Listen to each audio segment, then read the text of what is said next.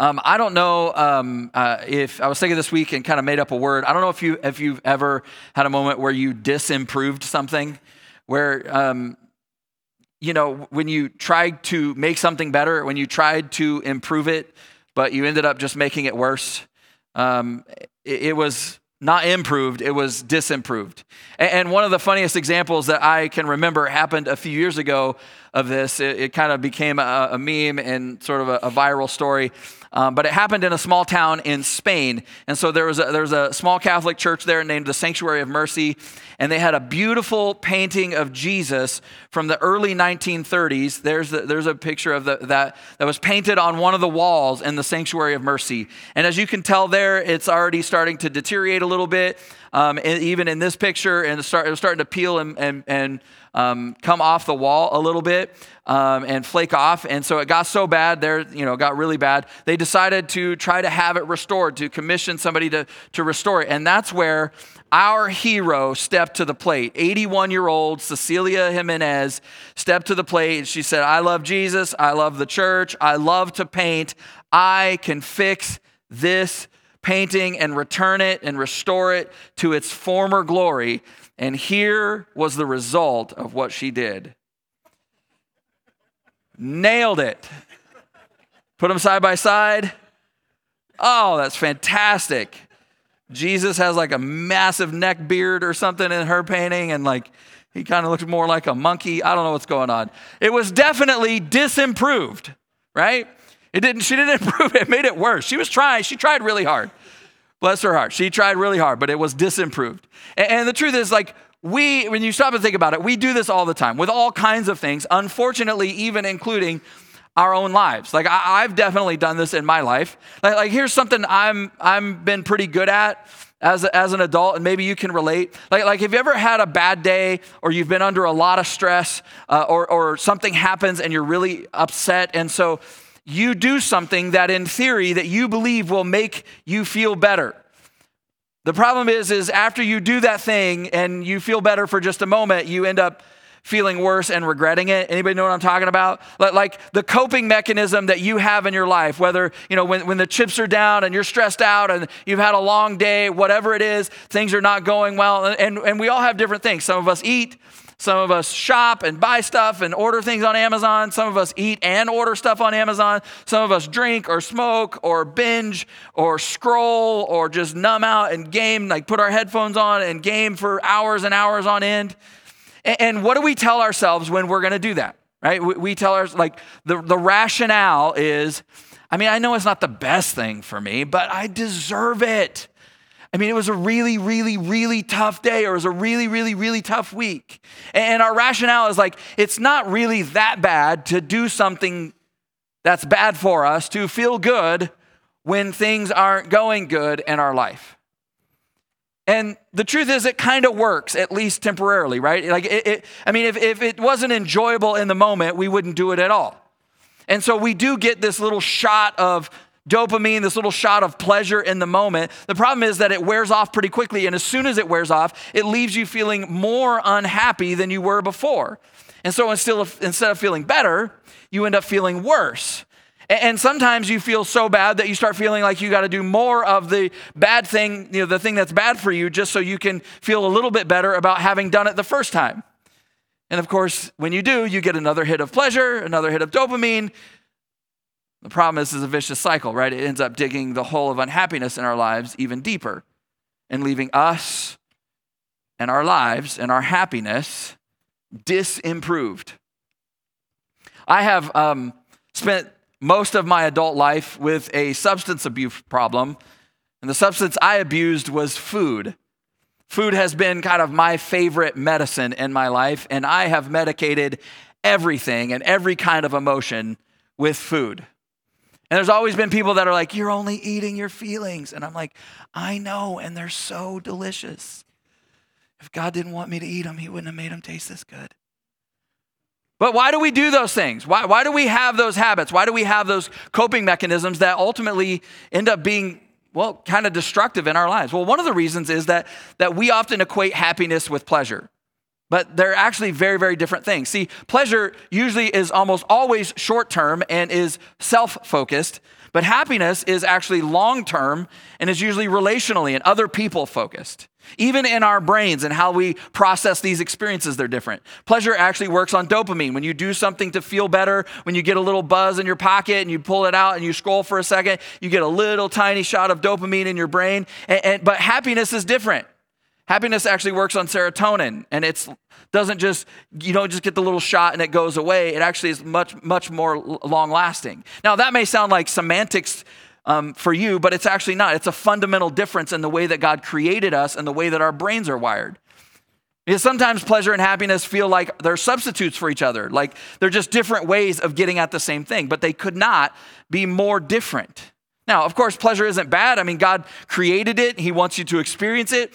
But because we confuse one and substitute it for the other, we often end up prioritizing and pursuing pleasure and feeling good in ways that ultimately sabotage our own life and our own health and our own happiness. Which is why you and me and pretty much all of us have known people who have lived lives where they've experienced a lot of fun and they've, ex- they've experienced a lot of pleasure, but they aren't really that happy. I mean, because eventually pleasure stops feeling like pleasure and it actually starts feeling like a prison. And so many of the things that we do in our lives and our coping me- mechanisms, they aren't bad or unhealthy for us in the same ways, right? Like sometimes they're obviously and inherently destructive, right? Like, like nobody's like, well, I mean, there's some good parts to doing meth. Like no, nobody's like that, right? Like there's like, no, it's obvious. Don't do meth. It's bad for you. It's inherently bad for you, but then sometimes it's just that we, we got too much of a good thing, where it's not necessarily bad for you, but because of the way in which you consume it and use it, whether it's sugar or alcohol or Netflix. And then there's times, other times in our lives where it's, it's just not the right time or place or season. Like it's cool to be, you know, to play, you know, rec softball and have practice three times a week and games, multiple games every weekend when you're single. But when you're married and you have three kids at home, it's not really necessarily helpful or healthy. Now, if we could all just have this collective moment of honesty, I think we'd all have to admit that whatever it is that we do to feel good when things are bad is actually just probably an act of avoidance. It's a way that we distract ourselves from the fact that our life really isn't going the way that we want it to. Unfortunately, whatever it is that you do to medicate one emotion medicates them all. I love what Brene Brown says in one of her books. She actually writes this. She says, We can't selectively numb our emotions. When we numb the painful ones, we also numb the positive ones. And sometimes, like, we eat a whole pint of Ben and Jerry's chocolate therapy ice cream because of a specific thing that happened, right? Because somebody hurt us, or because we got discouraged at work, or we got in a fight with our boss, or we didn't get the promotion, or whatever it is. And then sometimes we do it just because we're just kind of unhappy generally in our life. We feel trapped or stuck or empty, or we thought we'd be farther along than we are right now. See, whether we want to admit it or not, we all tend to focus on external pleasures to avoid dealing with the internal pressure that we feel in our life. But if you stopped and thought about it, it stands to reason, right? If we keep doing all of these things, and putting all of our time and energy into doing things that have no ability to actually make us happy, it means that we're actually ignoring and putting no time or effort and energy into actually developing and doing the things that can actually make us happy. But no matter what it is that we're trying to avoid, when we do this, we always end up unhappy when we repeatedly choose, in the short run, things that sabotage who we want to be and who we were created to be in the long run. So in Romans chapter 7, verses 15 and 19, the Apostle Paul writes these words and kind of begins to tap into this conversation. He says, I don't really under, understand myself, for I want to do what is right, but I don't do it. Instead, I do what I hate. Have you ever been there? That thing that you just, oh, you want to stop so bad, you don't want to do it, and it just pulls you in and sucks you in, and you do it, and you get that little, that little hit of pleasure, but there's almost no pleasure in it because now it's a prison. Verse 19, he goes on, he says, I want to do what is good, but I don't. I don't want to do what is wrong, but I do it anyway. If you were to go back and read all of Romans chapter 7 and read this whole section, it, at times it feels like he's writing and you can feel the desperation. It feels almost frantic at times. I'm going to leave off his conclusion though. In these section, it's like he's saying the very thing that we were just talking about. There's who I profess to be, there's who I want to be. There's who there's how I want to live. There's the things I want to do, but then there's all this other stuff that I've gotten trapped just to make myself feel better. And I tried to make it better, but it just keeps getting worse. And nobody actually has to tell us how unhappy that makes us because we've all been there. And that's the issue with so many of our coping mechanisms, right? That we actually feel ourselves becoming less and less of who we want to be, less and less of who God created us to be, not more. And it always, always, always makes us feel worse, not better. It makes us feel disimproved. We've all said to ourselves at some point, I thought I knew what would make me happy. But it turns out we don't. Most of the time we're wrong, which means that you actually probably shouldn't always believe what you think, right? Because you've made decisions in your life based on, well, I thought this would make me happy, and you have been completely wrong. And often we're wrong in the most devastating of ways about the most important stuff in life. So there's a there's a guy in the Old Testament, his name is Samson, and his life and story, I think, illustrates so much of this conversation. And so I wanted to take a few minutes, and if you want to go back and read it afterwards, um, we're going to kind of skip around some of his story, but it's found in the book of Judges in chapters 13, 14, 15. Uh, and so we're going to like, pick and pull out some different excerpts of different moments in his story that I think are instructive and helpful. So in Judges chapter 13, if you have a Bible and you want to follow along or you're following along in the, you know, the, the Bible app, otherwise the, they'll be on the screens behind me. So Judges 13, beginning with verse 2, it says that it says, In those days a man named Manoah lived in the town of Zorah, and his wife was unable to become pregnant. And they had no children. And the angel of the Lord appeared to her and said, You will become pregnant and give birth to a son, and his hair must never be cut, for he will be dedicated to God as a Nazarite from birth. This was just a special vow in Judaism. Okay, and he will begin to rescue Israel from the Philistines. Verse 24 says, The woman gave birth to a boy and named him Samson, and he grew, and the Lord blessed him. So we're going to read a little bit more about some of the things Samson did in just a second, but I wanted to pause here because Samson was born with a ton of expectations for his life. He grew up, in fact, feeling like at times that there were the, the weight of an entire nation, an entire people, the entire nation of Israel, that, they, that that weight was on his shoulders, that they were counting on him, that they needed him to come through for them. Now, that pressure was all mostly what he put on himself because it wasn't real. They like they re- really the pressure was on God. God was really the one to provide for them. God was really the one to come through for them. God was really the one to lead them. But Samson grew up with all this pressure that it was all on him that he had to make it happen. And and like Nobody has to tell us that's, that's too much for anybody, right? Like where everybody's watching you and everybody has opinions about you and everybody's like, why don't you cut your hair? Like what's going on? Like, and you feel like you got to be perfect and you can't take a day off and you can't show any weakness and you got to have all the answers and you got to come, like you cannot fail. You have to come through every time. See, some of us lean into coping mechanisms because things are going bad in our life, but sometimes we lean into them because we just can't handle the pressure or the demands of trying to live up to all the expectations and all the good that we feel like we got to do in our life. So, like us, Samson is incredibly flawed. He's incredibly human. And so his story kind of bounces all over the place. He chases every whim. He does whatever he thinks will make him happy. And ultimately, each time he does, he ends up flipping out. He can't handle it. It doesn't go his well, which doesn't go his way whenever things don't go his way. Like that, that's what happens to us. Like we try something, we want to be happy, we go do this, and it doesn't work out, and we kind of just flip out and move on to the next thing. And, so in Judges chapter 4, he goes on a trip, and this is what happens. In verse 2 uh, and Judges 14, excuse me. Says this it says, When he returned home, he told his father and mother, a young Philistine woman in Timnah, which is a town that he went to, she caught my eye. I want to marry her, so go get her for me. This guy is a real romantic, right? So he's like, she be hot. I scrolled her, I'd be sliding into her DMs on Instagram. Mom and dad, you got to go get her for me and marry. And so they do. But in a total shocker that nobody sees coming, it doesn't go very well. It doesn't go well at their wedding. Things are bad between him and his parents. Things are bad between him and his bride to be. Things are bad between him and this wedding party because he goes, it's an out of town wedding, so he goes to the town where they're going to get married. And that's just a lot of stress. I don't know if you've had to deal with that. So they got that stress. And so half of the wedding party, he doesn't even know them. And he rolls up like he's this big baller, like he's got all this money, throws this big party that, that, that people in the upper echelon would throw. And so the party that, you know, the part of the, the wedding party's like, dude, we can't afford, like, I, I don't even have the wedding clothes for this kind of wedding.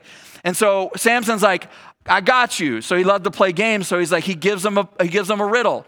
He's like, if you solve the riddle, I'll give you everything you need to be in my wedding.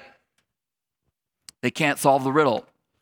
In the run up to the wedding, they're trying to solve it. They're trying to solve it. They can't figure it out. Everybody's getting frustrated. Samson's just manipulating and using people, all these pawns, you know, just having a great time.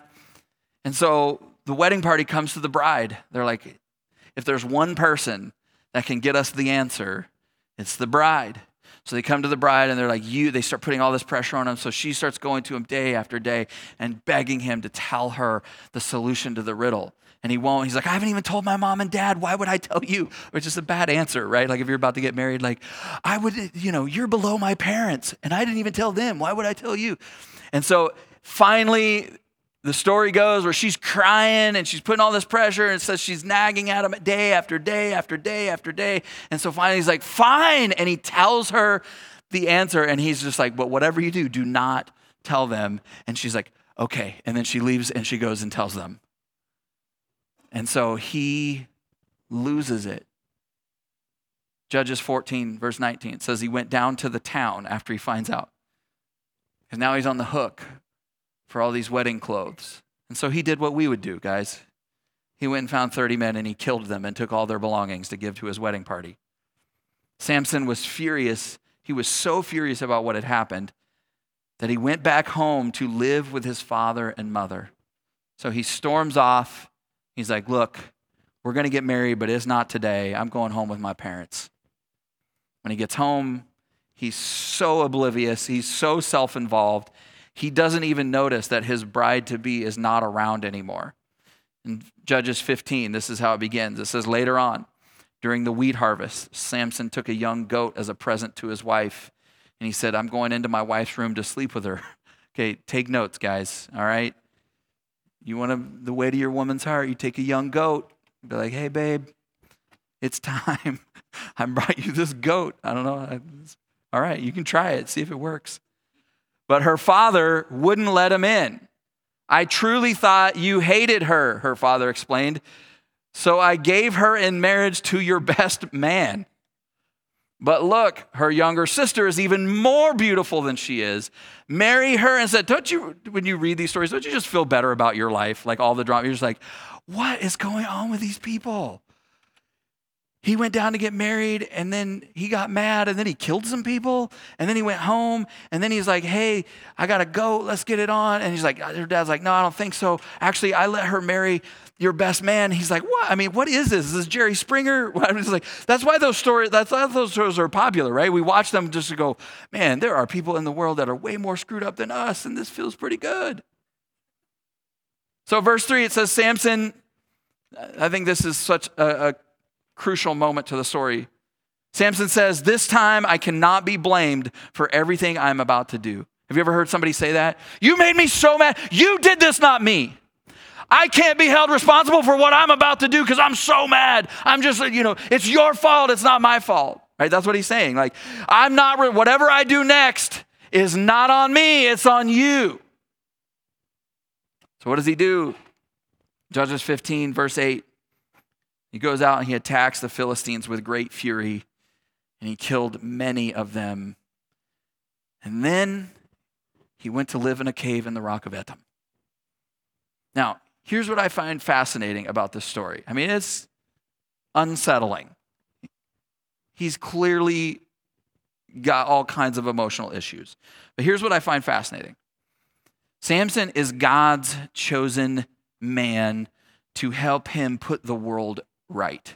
to lead his people. He was given all this extra gifting. He was even given supernatural ability. If you read some of Samson's story, maybe you know that he had incredible strength, that he could actually go out and fight whole armies by himself. But you know what? When you read Samson's story, you know what he never does until the very end after he's captured and all of his games catch up with him and he's going to die this brutal death? You know what he never does until that moment? You know what he never does when he's faced with all the disappointment or worry and hurt, all the frustration, all the anxiety, all the anger that he feels when things don't? He never actually once calls out to God in prayer. He never looks to the Torah, the scriptures. He never goes to the tabernacle to worship and offer a sacrifice. He never seeks wisdom from the priests or the prophets or other spiritual mentors around him. I mean, shouldn't for this guy in this situation, given who he is, shouldn't that have been his first response? Instead, he just indulges his emotions and goes off I love Philippians chapter 4, verse 6 and 7. We actually talked about it a little bit last week, but I want to read it again. It says this It says, Don't worry about anything. Instead, pray about everything. Tell God what you need and thank Him for all that He has done. Then, then, then you will experience God's peace, which exceeds anything that we can actually understand. His peace will guard your hearts and minds as you live in Christ Jesus. See, prayer should actually be our first response, not our last result, resort. See, one of the things I love about what the Apostle Paul is saying here is in Philippians is, is that when we actually take all that stuff inside of us and we actually direct it into the right place, when we actually come to God and we talk to Him about it and we begin to process our life and all that stuff with Him, that He gives us a peace that passes our ability to even understand or comprehend why we can have peace in the situation we're in. And you know what? Almost every single person who has lasting, deep, and abiding happiness in their life, you know what that looks like? It looks like peace peace with yourself, peace with God, and peace with other people. See, prayer should actually be our first response, not our last result, resort.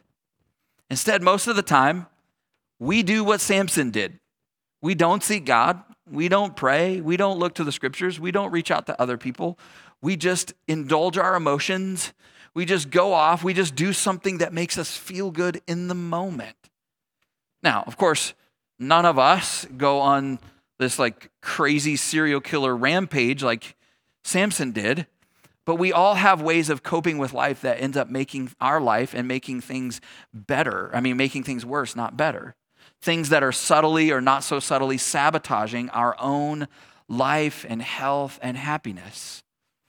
In Samson's story, he, he did all these destructive things to make himself feel better in the moment that ended up causing him and all the people he loved and all of the people he was supposed to be serving and helping, it ended up making their life worse and causing them all kinds of problems that they would not have otherwise had. And then when he didn't want to have to deal with any of it, he ran away and hid in a cave. Isn't that kind of what we do, right? Because I, I don't know about you, but when I read the story, like Samson's a mess, it's really easy for me to judge him. But if I'm being honest, I've done some of this same stuff. I've made things worse because I was trying to just feel better in the moment. And then when I had to sort of face all that down, I didn't want to. And so I closed myself off from other people. And I, we even have that language, right, in our culture. It's like, I'm going into a cave, separating myself from other people, or hiding out.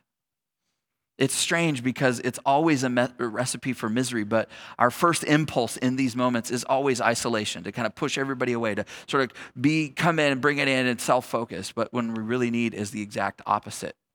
I mean, if you just stop and think about Samson's life for a minute, in this moment, he's incredibly emotional. He's incredibly angry. Was I mean, do you think he's more or less likely to make good choices or self-destructive choices when he's alone in a cave, or if he was actually surrounded by people who love him and want the best for him and will be like, "Hey, man, I don't know what's going on with you, but that that's not who you are. You you don't have to go down that path." I mean, it seems pretty obvious, right? Which one would be healthier? The truth is, is when we have the right people, when we build the right community around us, when we take the time to invest in relationships with people who support us, when we get the right community around us, it actually helps us keep from indulging in those things that will ultimately destroy us. Which is part of the reason why, like, no matter who does these, uh, no matter who does these surveys, whether it's a university or the government or churches, know, we talked a little bit about this last week that that regularly, people who are connected on a regular basis in a church always record and report higher levels of happiness than people who are not. And I think part of the reason why is because they have a people. They have people who come around them and s- support them. Yes, their faith is a huge part of their life. Yes, there's that component, but I think some of it is the fact that they're surrounded by people who are going, hey, that, that, that will call them to their best selves, that will support them when life is tough. Okay, so all that's great Maybe don't go off and kill people, Samson. But what are we so what are we supposed to do? Do we just ignore our feelings? Do we just kind of just pretend like it's not there? How, how do we cope with this?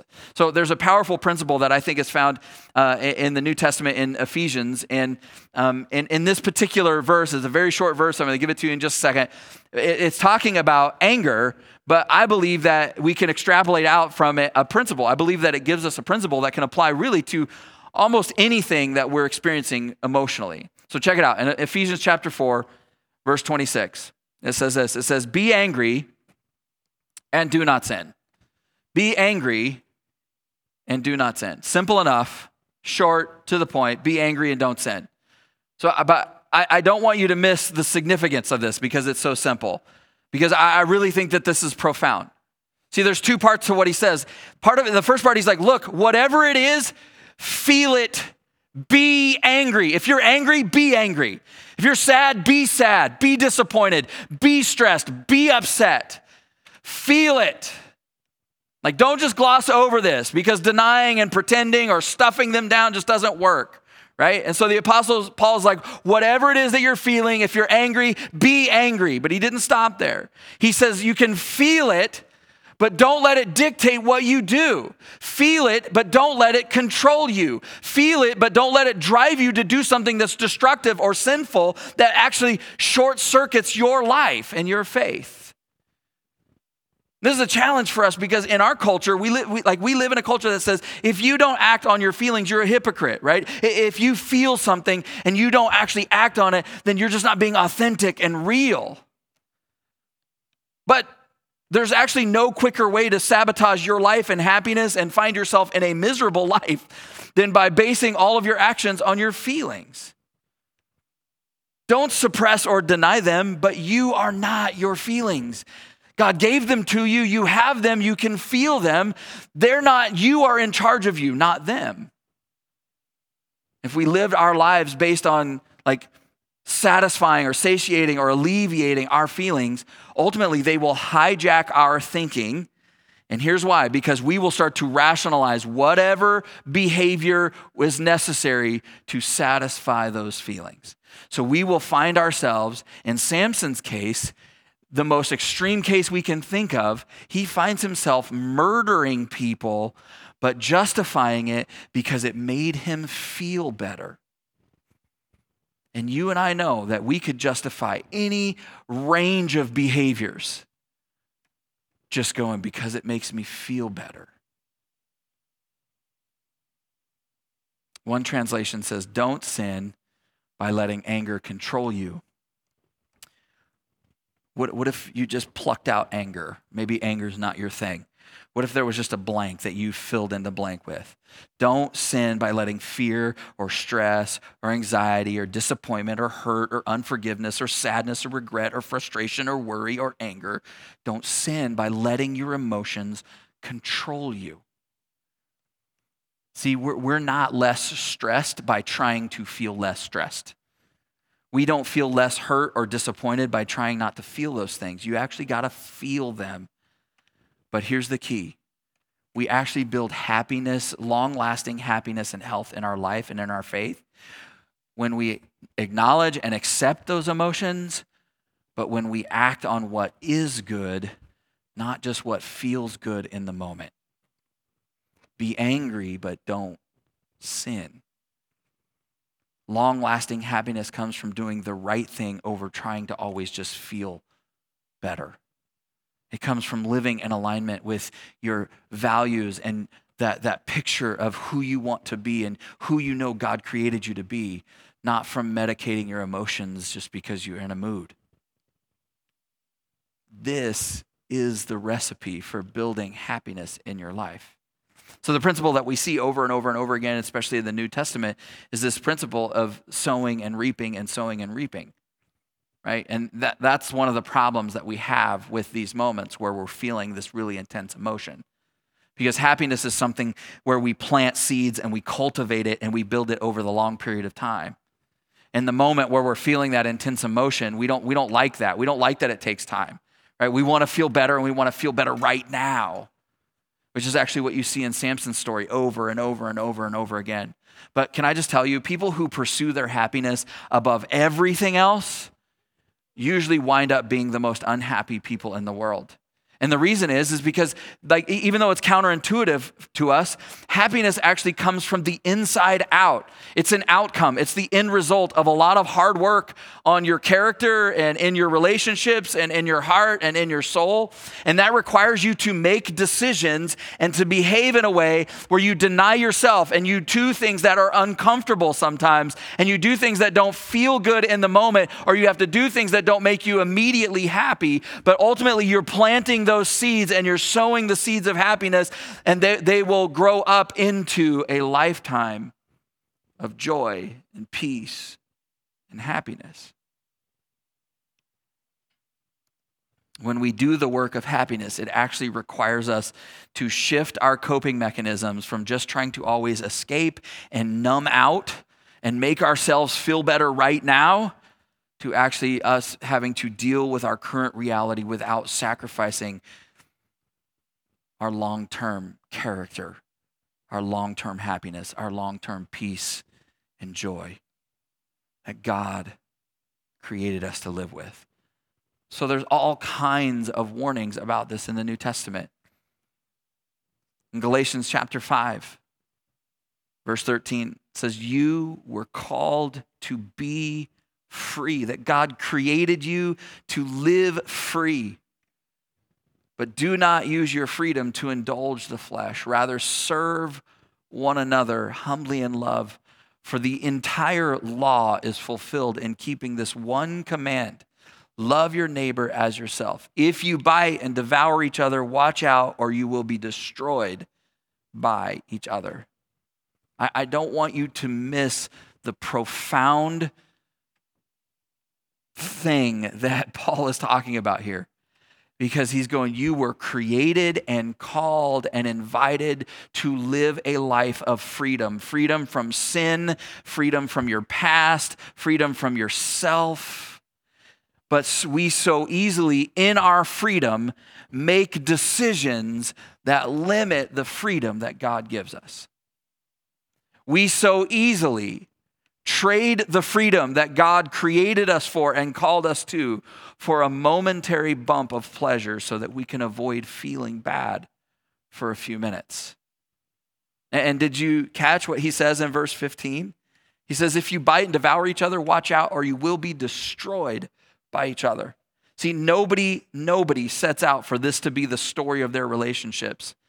But the truth is is that when we're driven to constantly try to feel better, so often we begin to hurt and devour and consume and use and take advantage of people in the process just so we can feel better.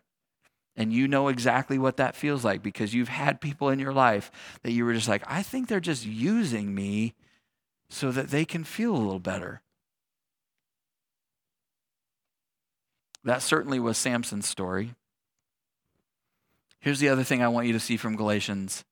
I think it's absolutely fascinating and mind blowing and just feels like a giant leap of logic that Paul makes. But I have discovered that what he's saying is absolutely true because the antidote that Paul gives us for this self destructive sort of coping to make ourselves feel better is humbly loving and serving other people. It's kindness. It's living out and fulfilling the commandment of loving others as yourself. See, that doesn't feel super intuitive, but let me tell you something that you know rings true. You will never, ever meet a truly happy person who is selfish and self focused. You will never meet somebody who's discovered and built a lifetime of happiness that's focused on themselves.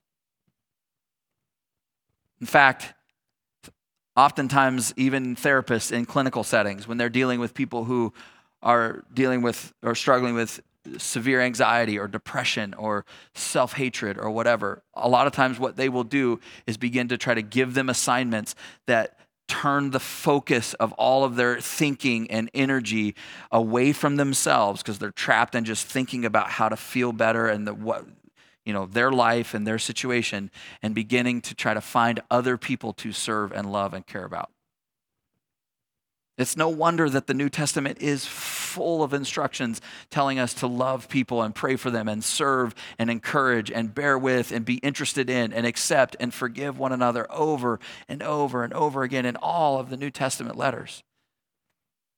And that's actually what Samson was called to do. But he didn't use his strength, he didn't use any of his giftedness to do any of that.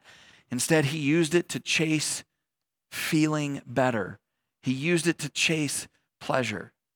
He used it to indulge his own emotions. And as I said a minute ago, he not only destroyed his own life and his own happiness, he hurt and caused a lot of pain for a lot of different kinds of people. Now, before we end, I want you to hear this part. There's one more thing I want to say. There is no guilt or shame around this conversation. Some of us are struggling against bad habits, unhealthy coping mechanisms that we developed at a different time in our life when we either didn't know better or we were going through a time in our life where we were just trying to survive. And so here's what I want you to hear. If whatever you did to numb out during some trauma, some deeply painful period of time in your life, helped you survive that thing, don't judge that. You did what you had to do to survive. In fact, um, some of you know a little bit of our story, even the last few years. There's been a lot of trauma in our life prior to 2019, 2015 to 2019. And, and dealing with so much of that, you can like see my habits. And, you know, I talked a little bit a while ago about food and making it through. And then my wife, that one different, at, at one time was on just all kinds of different medications to try to just help her deal with the emotional trauma. Right? So there's no judgment. Like God's not mad at you because you have this thing that you this that you've developed, right? He's not judging you and if he's not mad at you and he's not judging you, you shouldn't be doing that either. But here's the problem. So often we develop these behaviors and and and we hold on to them long after they're useful. See, there was maybe something, a, really dark chapter that was really traumatic, and you doing that really thing that's not really, that, that thing that's really not good for you helped you get through it. But now your life is not dark and traumatic, and yet you have this habit that you keep going back to over and over and over again. And it's outlived its usefulness. It's no longer helping you make it through something terrible. It's actually hurting you and keeping you from becoming and who God created you to be and living in freedom. And so, whatever it is, hear me, you no longer need it. You can be grateful that it got you through, that you survived. You can say thank you and release it and let it go on its way. And you can move on to actually better, healthier habits that lead towards freedom and hope and life. See, you don't actually have to continue sabotaging your life and your happiness for just a few fleeting moments of escape. We don't actually have to keep making things worse just because we're trying to feel better in the moment. You don't have to choose between ignoring or indulging your feelings. You can actually practice self love and self accountability at the same time. That's part of what the Apostle Paul was talking about. Be angry, feel it. But you also have to hold yourself accountable for what you do. I know it sounds crazy, but what if this week, when you were tempted to just turn to that same old coping mechanism that's just dragging you down, what if you chose to feel good by doing good? I know it sounds crazy. What if you chose instead of like, I just want to swing through the drive through, right? Or I want to hit up the pub, or I want to go home and put my headphones out and turn the game on and play video games for the next eight hours? What if instead of doing that, you actually did something good, additive, a blessing? You loved someone else, you showed some kindness. I know we think, ah, that wouldn't work, but it's sowing and it's reaping. What if you focused this week on solving the problems that you can solve, but then finding healthy and helpful ways to cope with the ones that you can't, that you just got to endure? What if you began to lean into relationships that help you address whatever part of this you tend to ignore, which is either your feelings or your actions? Because most of us tend to ignore one or the other. We're just all feelings and they drive everything we do. Or we're just like, doesn't matter what you feel, just push it down and just do the right, you know, right? But you got to have both. Be angry, feel it, but don't sin. I, I love those verses in Galatians that it is for freedom that you've been set free, that God has called you, created you for freedom. Um, last week we ended here, and I'm going to end here again. That if you want to build a life of happiness, I'm not talking about happy, happy, joy, joy in a moment. If you want to build a life that's healthy, that has peace, at peace with yourself and God and other people, it really begins stepping into a relationship with the God who created you through his son. See, you were created for freedom, and Christ has come to set us free but we only get to experience that freedom when we live in relationship to Him. And some of us maybe have never stepped into that relationship. And if that's you today, you can take that step and open your heart to Christ and give Him your life. And then some of us have made that decision, but we've traded away some of, or maybe a lot of, the freedom that He offers and brings us. And even though we've experienced faith in Jesus, we live bound up by our own, driven by our own emotions. And maybe today is a day where you can stop and be honest and reflect and have a conversation with God about that and begin to invite Him into that space. Would you pray with me?